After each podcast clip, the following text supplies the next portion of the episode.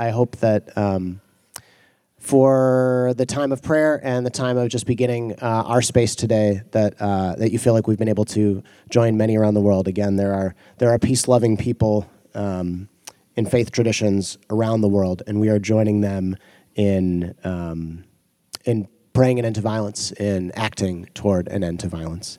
Um, thank you, Kezi and Beth, for kind of beginning us there, and the words of Valerie Kaur, uh, who helped us to pray this morning. Um, as uh, as we have been talking about, um, we're our our church right now. Uh, the theme that we're leaning into is a discussion of societal burnout, and certainly when massive things are in the news that sort of uh, r- wrench us from the work that's right in front of us on a laptop or something like that, uh, we realize just how burnt out we are because we're just so tired with the demands of productivity, as Beth was saying, or or performing ourselves, uh, that we just we don't even have time to look up and see. Oh my God, serious, serious things are happening, and so uh, all the more uh, prescient, I think, is this discussion of societal burnout, where this is not something that any of us are uniquely doing wrong, but this is something that is everywhere uh, in the atmosphere, uh, making it difficult.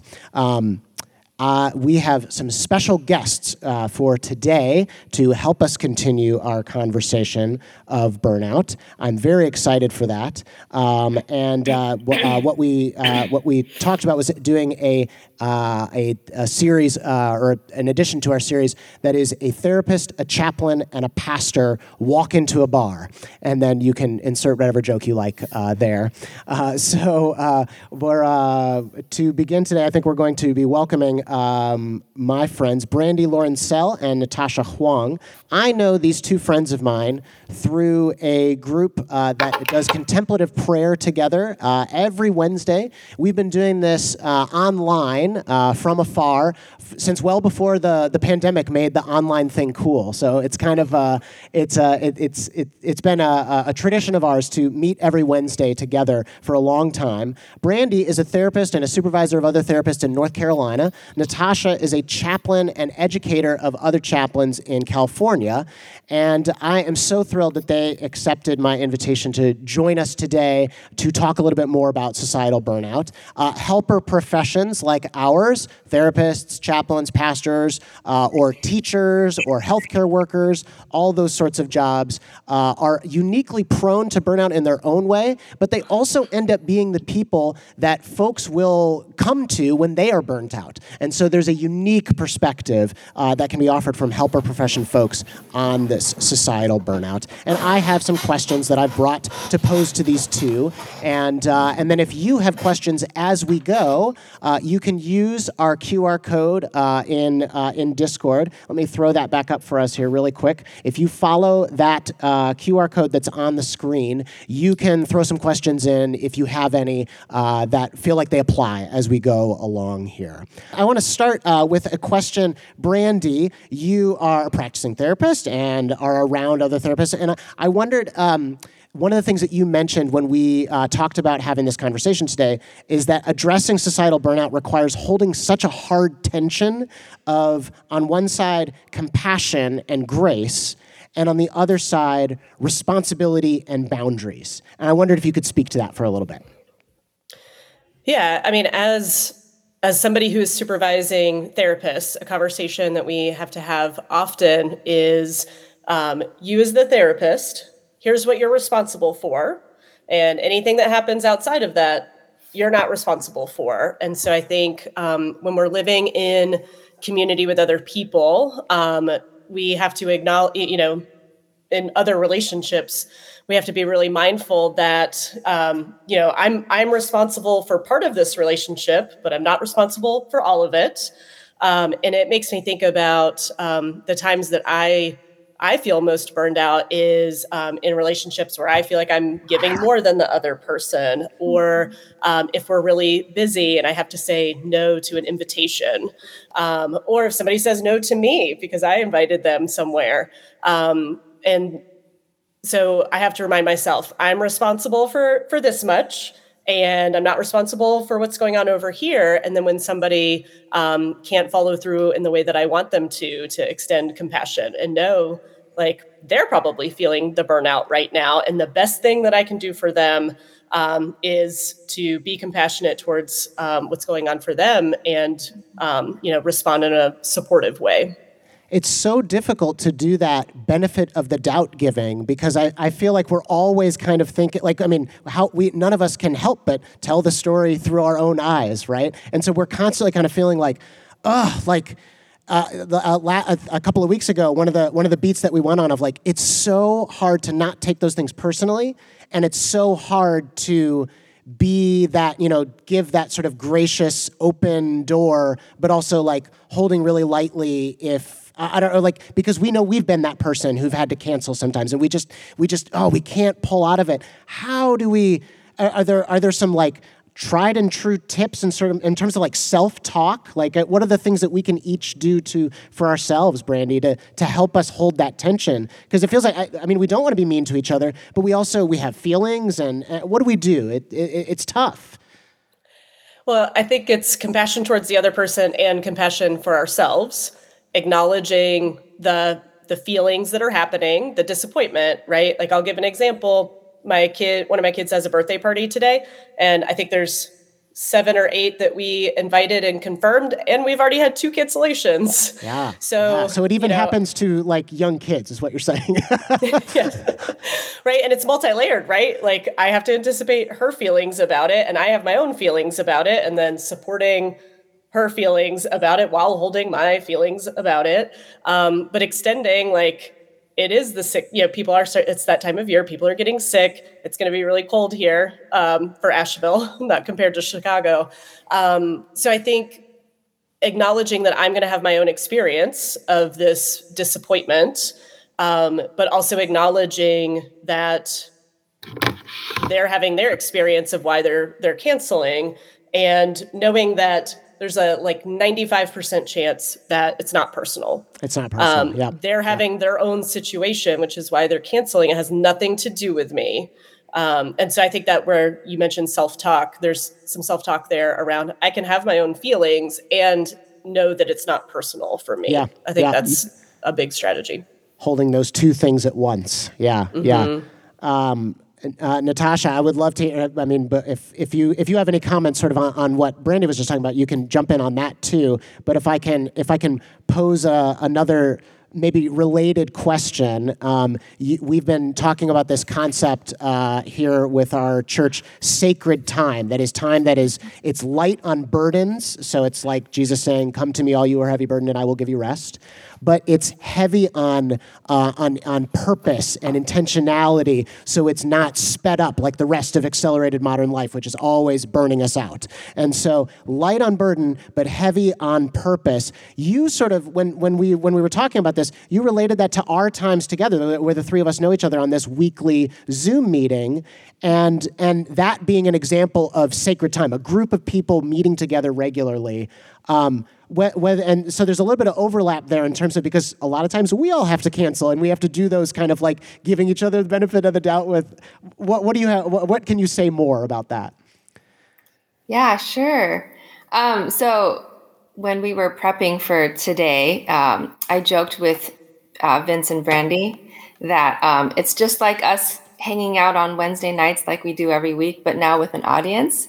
Yeah. and so um, so we're part of this uh, online group on Wednesdays, and most of the time the three of us show up. But the days that we can't, there's always this text that goes out, "Hey, my kid's sick," or "Hey, I have an early morning meeting," and um, there's just this automatic graciousness of like, we love you when you're here, and we love you when you're not here, and when mm. you're hmm. not with us. Mm. We think of you. We we include you in our prayers. We check in during the week. Like often we'll say, "Cool," like can we pray for anything this week? And so I think what happens in our little um, community that we share, the three of us and a couple other friends, is um, there's like, I don't ever feel obligation to come and I don't feel pressured to come in a certain way. I can come like wherever I am in the day. That's kind of how I show up. Um, and, but the thing, I think the thing that really happens is we're so present to each other. Like that's what the heavy time is yeah. We honestly don't, I don't think we meet for more than, you know, 40 minutes max sometimes, but when we're there, we just kind of attune to each other and say, Hey, what's going on? How are you doing? And then there's like, I just feel really held and listened to when we show up that way. And I try to do the same for um, my friends. And in that way, it's become this like checkpoint each week where um, you kind of come as you are, but then we come with intention to really hold space and be held and to know and be known. And then that's that's it, sort of like it's kind of simple in a way. It's like almost yeah. too simple, but that's what makes the burden light. It's like literally that's it, but it's it's really grounding. There is. There's a fine line um, between um, over overburdening uh, an experience where it has a lot of things like uh, something that, that you end up classifying in your brain as responsibility or, or exhausting stuff or like more things that I have to more more uh, boxes I have to tick off my to do list. Uh, there's a fine line between that and you know just like uh, us us showing up uh, with great intention, great purpose, as you're saying, uh, and a willingness to be fully present. And those sort of accomplish all of the um, all of the needs, all of the prerequisites for us having uh, a connecting time. But I guess uh, one thing that maybe is important to note is like that didn't happen immediately, right? Like we didn't we didn't have that right off the bat. Um, I wonder if, if, if like if we can do a little bit of like searching back in the story of how we how we got to the point where that time really feels sacred. Um, I, I, wonder what it would be for you two. I guess for me, I think it's um, I think it's the good like. Uh, I was set up to like both of you because of the mutual connections that connected us. Does that make sense? Like mm-hmm. Brandy, another friend of ours, Erica, is the reason that I know you, and Natasha, another friend of ours, Dave, is the reason I know you. And that is like, oh, uh, I like I I was willing to take risks quickly with you all because of like because of, of uh, people I trusted making those connections, and that that that asks something of me, right? Because like I'm I'm gonna I'm gonna choose to believe that you guys can be present with me and you guys can go there with me without having known that ahead of time. But then the moment we start to you know do it, and then and then those risks pay off, that's when real connection is built. So I don't know that that's a little bit of, of where it is from my perspective. Do y'all have different like takes on how did we get to the point where our our regular time is sacred? For, so like suppose you're thinking about folks in our church who are like, I would love to have that. That sounds great, but I feel like I don't have that. I'm far away from it. I, I have a quick thought. I was thinking uh, it was funny that you mentioned Eric, like Erica is the one of the connectors, and she's not in our group anymore. yes, that's right. That's right. Um, so Easy we've had off ramps is like kind of important to this to this sacred time too, right? Yeah, yeah, and I, I and I was also trying to think as Natasha was talking, like how have we uh, created that space, and then you ended up asking a similar question. And the, I think the the thing that comes to mind, I don't know that this is the entire answer, but I think a lot of the answer is like a space of non judgment. Mm-hmm. Um, you know, we come across times where we're sharing personal things or ways that we messed up, or sometimes we're in deep theological conversations and we realize like oh we have slightly different weird views believe differently um, about this. Yeah yeah. Yeah yeah. And i think i think we're all really intentional about presenting open-mindedness and open-handedness on issues. And when we share about something that we messed up on like we're very supportive of, e- of each other and compassionate. Um, and so even for the folks that have made the decision to leave the group i think all of us in one way or the other are still in touch with those folks and still supportive. And it wasn't like a oh you're leaving our group or there wasn't any like if as far as i know any like uh, behind the back conversations with other group members of like oh i can't believe only about left. you brandy not about those friends just about you yeah. Um, and I, I will also add personally like what contributes to my burnout is I'm like a high commitment person. And I'll be honest, like sometimes when people don't show up, especially multiple weeks in a row, I am thinking to myself, like, are you even committed to this? And are you even here, like for real? And I I have all of all of this talk in the back in my mind, and I have to quiet those things down, like yeah. and remind myself, every everybody's got stuff going on um, especially our, our, East Coasters. You know, it's hard to hop on a Zoom and be chatty at nine o'clock at night in the middle of the week. Um, so even though my first thought is probably sometimes judgment, I remind myself to follow it up with the more compassionate thoughts and the understanding and um, yeah. I so appreciate that permission. I think that um, one of the maybe uh, sometimes this is a message that can be communicated in religious settings. Uh, is that um, if you are having feelings or thoughts that are not, you know, the the most wise or mature or loving or compassionate, you're a bad person. And I just think that what you just suggested is like totally cuts against that of like, well, how you act on those things does matter, but you having those thoughts, you going to judgment, does not make you a bad person. That makes you human being. And so, but then you know, then then the the, the question becomes, what do we do with that? And and your idea of like reminding yourself, oh wait you know societal burnout this this like this is all around us it is atmospheric it is not personal it is not this person being such a crappy committer even though i'm showing up and why aren't they showing up it, it, there's there's something more going on to the story that i can never know the fullness of being outside of that person's life 100% yeah, Natasha. Uh, what about you? Any any any thoughts of how we got to our group being sacred time? I agree with Brandy that non judgment is a cornerstone of the dynamic we have. And I think um, just curiosity too um, curiosity about one another around the things that matter, but also space for the other person to share what they want to share. So mm. I've sometimes been in some settings where people are really curious and they hammer me with like questions. And I just like don't feel like I can pace with that level of like, let me know you now. Right. And I think that's Ooh, another. Yeah.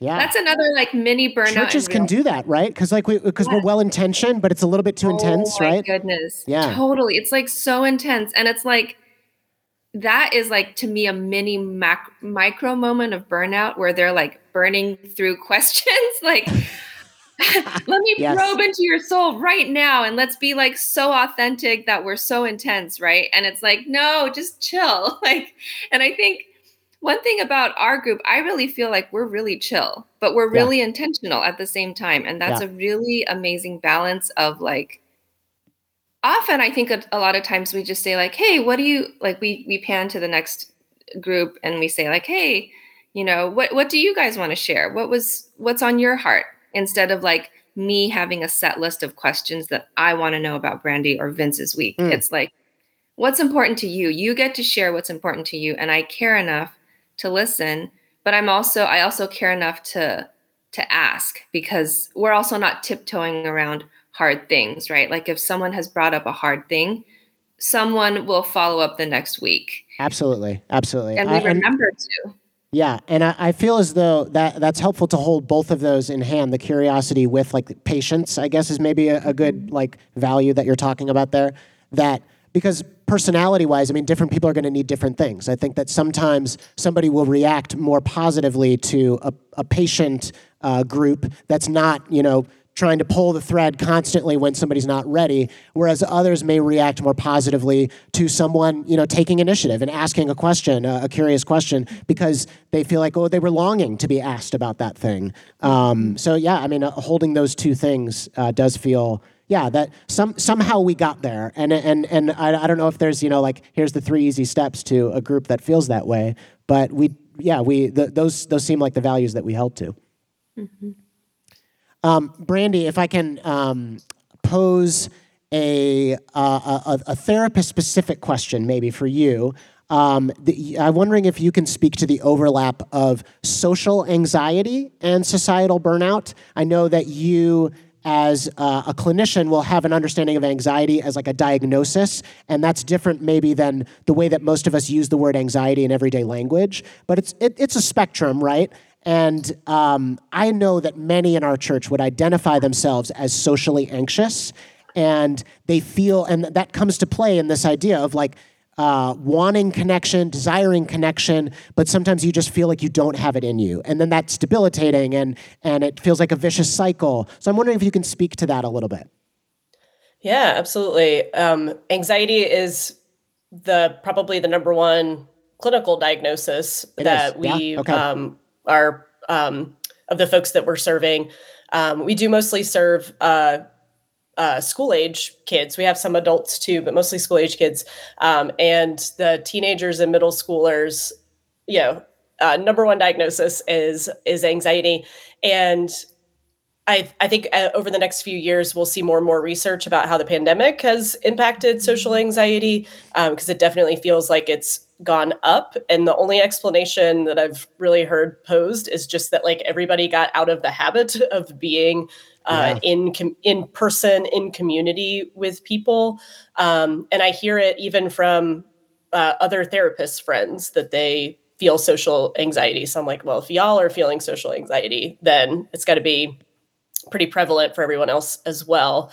I, I think the biggest thing to remember about social anxiety, well, like, so there's so much anticipation of like what's going to happen and what other people are going to say and what I'm going to say and is it is there going to be a moment of silence or awkwardness um, and how am I going to push through that? It's much easier uh, via technology to account for pauses in the conversation whereas in real oh, life it zoom it, it's oh sorry it was yeah. yeah. oh it's so silly yeah yeah, yeah. We were but, messaging and then i yeah. i got distracted and um you know needed a minute before i came back um so every everybody has this anticipation mm. and we hmm. forget that the other person also has that anticipation yes, yes the other person on the other line mm-hmm. is feeling the same social anxiety and isn't sure how it's going to go and isn't sure um, always what to say. So we kind of come back to that grace and compassion for ourselves, but also for the other person. If if I'm not sure what to say, they might not be sure what to say either. And if we can just extend that to each other,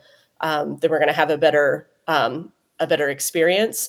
Um, and yeah, we just forget that the other person feels that way too. And I'll share a quick story. Um, a couple weeks ago, I had planned some. Uh, my husband and I have two kids, and I had planned something with me and the two kids, um, and another mom and their kids. So I told him I was like, "You should go. You should reach out to some of the other dads that we know and see if y'all can get together because they always get together with with the moms present." Um, and so I was like, "You should do this."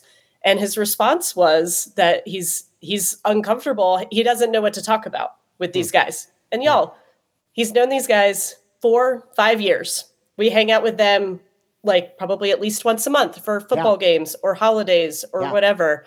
And I was just dumbfounded that he wasn't sure what to talk about with these guys that he's known um, for so long and gets along with well. I watch him interacting and he seems just fine. So I, a couple weeks later, I go out with the moms. I tell the moms this story about my husband, and every single person there said, My husband has said the exact same thing. Yeah. So we're and all I'm feeling like, the same thing, but alone. Yeah. But yeah. alone yeah. and telling one person instead of just, you know, um, you know, making the making the move to to reach out to other folks. And I think it's okay sometimes just to name it and just be like, mm-hmm. Hey, I, we've never hung out just the just the guys without uh, without our wives present. So like this might be kind of weird. I don't know. Let's let's just see how it goes. I think um, being able to name it and call it out, and then also um, being willing to just give things a try and see how it goes. Yeah, yeah. Natasha, you're nodding along. Did you have something to add there in particular? I love the idea of naming something because that takes away um, the disconnection of like, I must be crazy or I must be the one that's there's something wrong with me or, you know, but just to say, I don't know. I just feel this and and that that willingness to say it out loud I think decreases any shame or guilt that might be running running amuck in our own brains and even if other people don't resonate and I think most of the time other people do resonate so it's not even like a high probability but in the off chance that no one else in the room has ever felt that way you're still letting people into how you feel and that yeah gives an opportunity for connection instead of assuming that we're not going to connect. I, I think that that's super advice. And I, I think about something that a friend taught me years ago, and I've probably mentioned it here at church before that um, this friend said, leadership is being awkward so other people don't have to. And I just think that that is so dead on because there is so there's so much avoidance of awkwardness and and and I think part of that has to do with this same like story that we've been talking about in this series of time speeding up. Awkwardness like slows down the train. And so, you know, you, you can't be awkward because if you're awkward, things fall apart and then you miss a stop and then and then you're, you know, you're you're behind on your to-do list. And, gosh, awkwardness, ooh, avoid it like the plague. But like there's a degree of like connection requires a little bit of like, hey, I'm just gonna like oh, you know, I was kind of stupid. Uh, wasn't that wasn't that dumb? You know, and you and like you you just kind of go with it. You name it, and you say like, wow, isn't it funny that we've known each other for five years and we still don't feel like we can hang out together alone, like without our without our significant others? I think that that's that, that that's beautiful to to take the awkward step, and then. Uh, the like the, the pressure goes out of the room and you're like, oh my gosh, I was thinking the same thing. And then you're off and running, right? Exactly. Good stuff. Good stuff. That's great advice. Um, Bra- uh, no, Natasha, uh, a question for you that's more chaplain specific here. Um, thinking about your experience where you are you're creating space for people to to grieve, to, to process loss or, or massive change. And uh, as we talk about uh, the accelerated reality of modern life, it trains us to see those things like death or sickness or injury or trauma as disruptions, whereas I think that that your your work sort of drives uh, or helps people to see those things as like the most important things that are ever going to happen to them. And so we, we must process these things well, not just see them as disruptions. And I, I, I wonder um, I wonder what that like what, what, is it, what does it look like? What does it look like to help people into that space when so much of our lives is training us to see them as disruptions? Mm-hmm. Yeah. Um, that's so funny that um, we were talking about how awkwardness stops time because I have to walk into a lot of situations that if it weren't my oh, job to walk into that yes. room, it would be so awkward. If I didn't have that badge that gave me permission, absolutely. How how in the world would I walk into a room where someone is really sick or possibly has passed away and like start talking to their family members, right? That's the most awkward thing in the world. Um, and so I still feel really awkward when I have to knock on the the door and slide the curtain and be like, "May I come in?" Right? And um, but I think just being okay with not being the fixer mm. and not having the right things to say. If I just give myself permission to not fix things and not say the right things, then usually what I end up doing is I introduce myself as a chaplain that I'm here to um, hold space and be with folks in times of distress. And a lot of times there's just this um, holding of space that is maybe like one or two words here or there, like, you know, did you drive from far away or how long were they in the hospital? Like seemingly small talk, but it's really intentional because it's about like, I'm here for you and I'm here with you. Yeah. And there's a lot of silence, like a lot of silence. And sometimes I have to just like breathe through it myself because as the person who's not grieving or not stressing, my sense of time is really fast. But for them, it's heavier time because they're like, their brains cannot yes. compute what literally just happened, right? And I think sometimes their body needs to be in the room to hear the machines or see the nurse come in or like you know, read the report or just like look at the person they love going through whatever they're going through to like even register what's happening. And so I think time really like s- slows down mm. and because it's not slowing because it's not my loved one and I'm the professional like on a schedule, right? Because I have a load of patients. I have to really just enter into their time and like yes. do time with them so that the time can so i have to like make my time a little heavier so that their burden can be lighter yes. a little bit. Yes. Because it's like if someone is holding the time with you i think it's easier to like really experience the feelings. And so sometimes i'm just the like one hospital personnel in the room um, standing there and then i think that kind of gives the family a little bit of permission to like let go right? Because I'll let them know if the nurse needs something. I'll let them know if it's time to leave the room or, you know, whatever hospital restrictions are happening. I'll let them know so they don't need to monitor that themselves. And so um that that I think is super important not just mm. because it's like this beautiful raw human experience, but because I've often seen in the hospital that um when one moment of grief isn't like fully metabolized or digested and processed, it will like linger in someone's system and consciousness and family system. And if another incident occurs, a lot of times when someone's in the hospital for like a hip surgery, which by chaplaincy standards is like a light thing, Yeah, right? yeah, not super- dire. Yeah, they're going to go to rehab and go home most of the time. But sometimes what we end up processing with that patient is the last time they were in the hospital. Fascinating. It's not about the hip surgery. It's No. about what happened years ago when such and such. Yeah, yeah. Yeah. And so,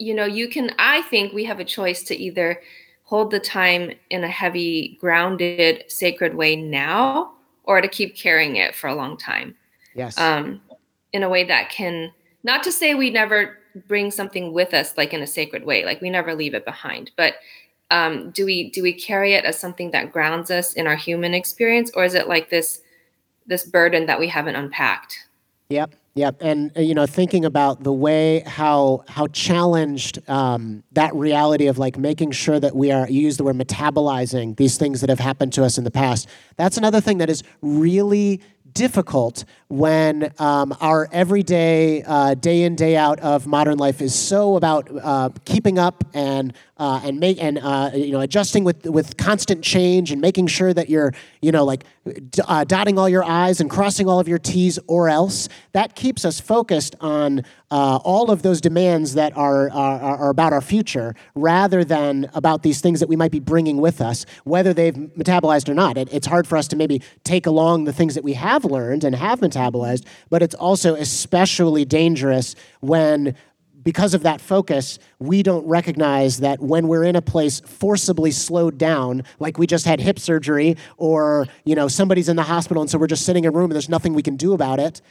Suddenly we realize like all these things are catching up to us and we have not m- worked that stuff through us. Mm-hmm. So it's just kind of a, a reminder of like, wow, like this we, we, we have to work into our lives times that we can peel our, our, our sight and our focus off of those heavy demands, uh, but light time. Um, I just I want to mention a few things that are in the chat here for you two um, before maybe some uh, final closing words. And I wonder I wonder what you think about uh, some of the things that were mentioned here. First off. Um, uh, when we were talking about that balance of compassion, but also holding boundaries and responsibility, um, a couple of people were mentioning, uh, Ben in particular was mentioning the uh, using and instead of but, like as a language tick. Um, is that something y'all have been familiar? I see you guys nodding. Is that a good one? Yeah. Oh, for sure. Yeah. I, I'm upset with you, and I understand why you did that. Yeah, so good, so good. So I li- uh, that that was a good one to flag.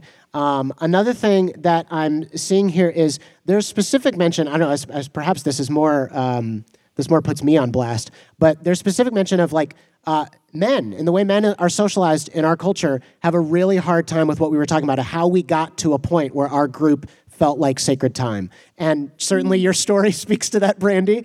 Um, but I, I don't know, like uh, you, you two as as helper professions, can can you speak to those you've been around? Does that feel true in the way that men are socialized uh, versus versus people who are not men? It feels very true to me, and I'm so curious how the younger generations are going to handle that. That's that's an interesting question, and I, I'd be curious if you're if you are uh, sort of like Gen Z or a younger millennial in our church. I want to hear your thoughts on this. Do you feel like this still holds true? Keep going, Brandy. Well, because I feel like I feel like it's such a known thing in our in our culture that men are are typically like not initiators, are kind of you know going along with what their partners are doing, um, and there's like some heteronormativity um, underlying that as well. Um, But yeah, I'm curious if yeah, millennials and older know this. So what are the younger generations and the younger men doing differently or not?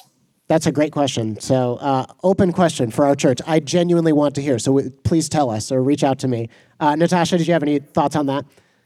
I'm just also curious about that Yeah, yeah, yeah, fascinating I, uh, if if anybody wants a laugh on this, uh, SNL had a sketch called Man Park a few years back, which is just hysterical on this front. And so you should you should uh, enjoy the rest of your day and watch the SNL sketch Man Park later today.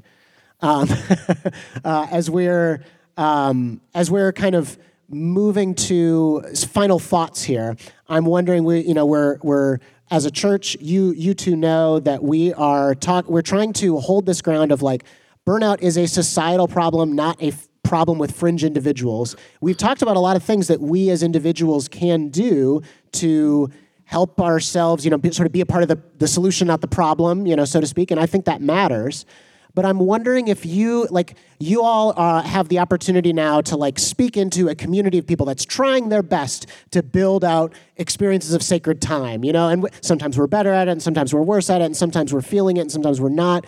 How do you like? We're uh, what what what are your parting words to a community that wants to uh, address societal burnout in a way that doesn't add more burdens to individual shoulders? I have a thought, unless you're ready to go, Natasha. You can go.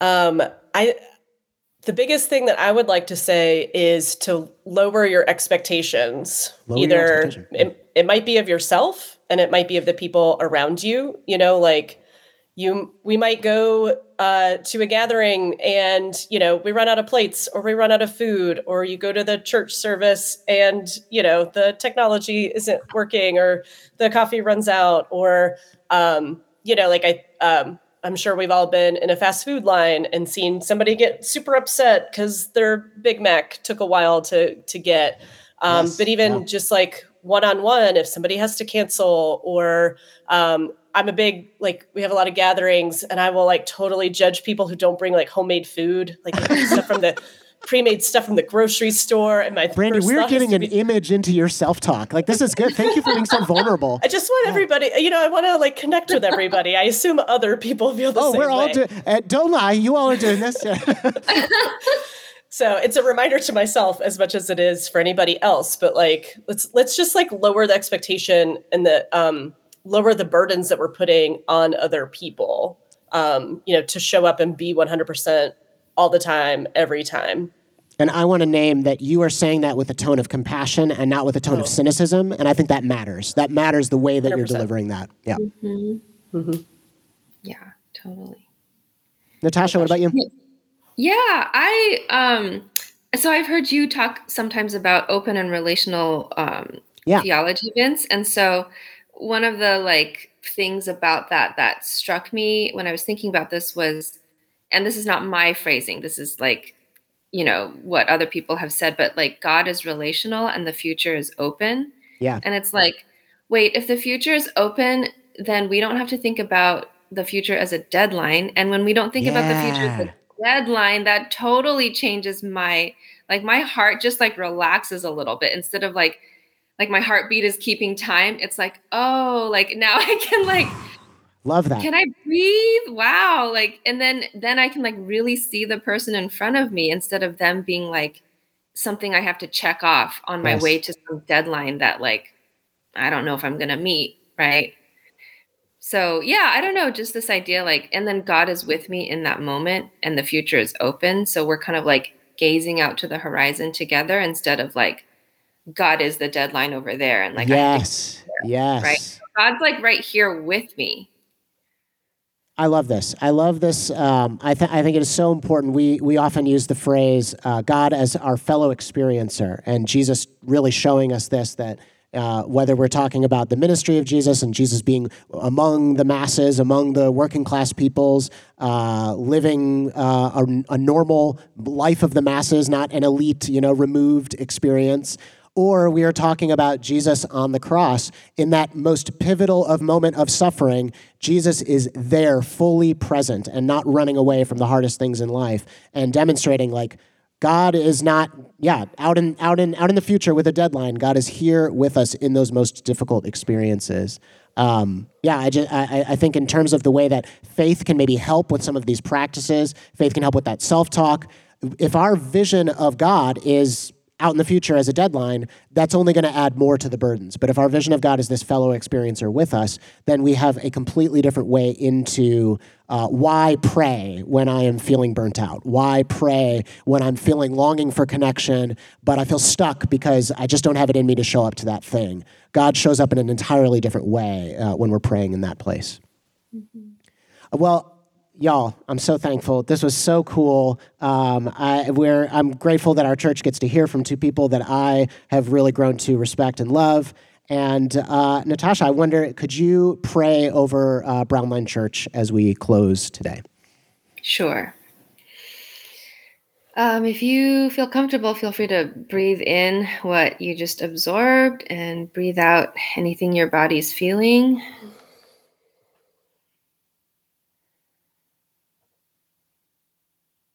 God, I thank you so much for Brandy and Vince and our shared spaces of sacred time that the three of us get to experience with each other. And I thank you that um, we've gotten to do that together now with Brownline Church and the sacred time that they get to experience um, in person um, on their end. And I ask that um, whatever felt good about today would sink into our bodies as a feeling that we can savor and kind of call up again when we hit Monday tomorrow or whenever the next feeling of a deadline comes up. That something in us can just say, hey, remember that feeling of sacred time you had earlier?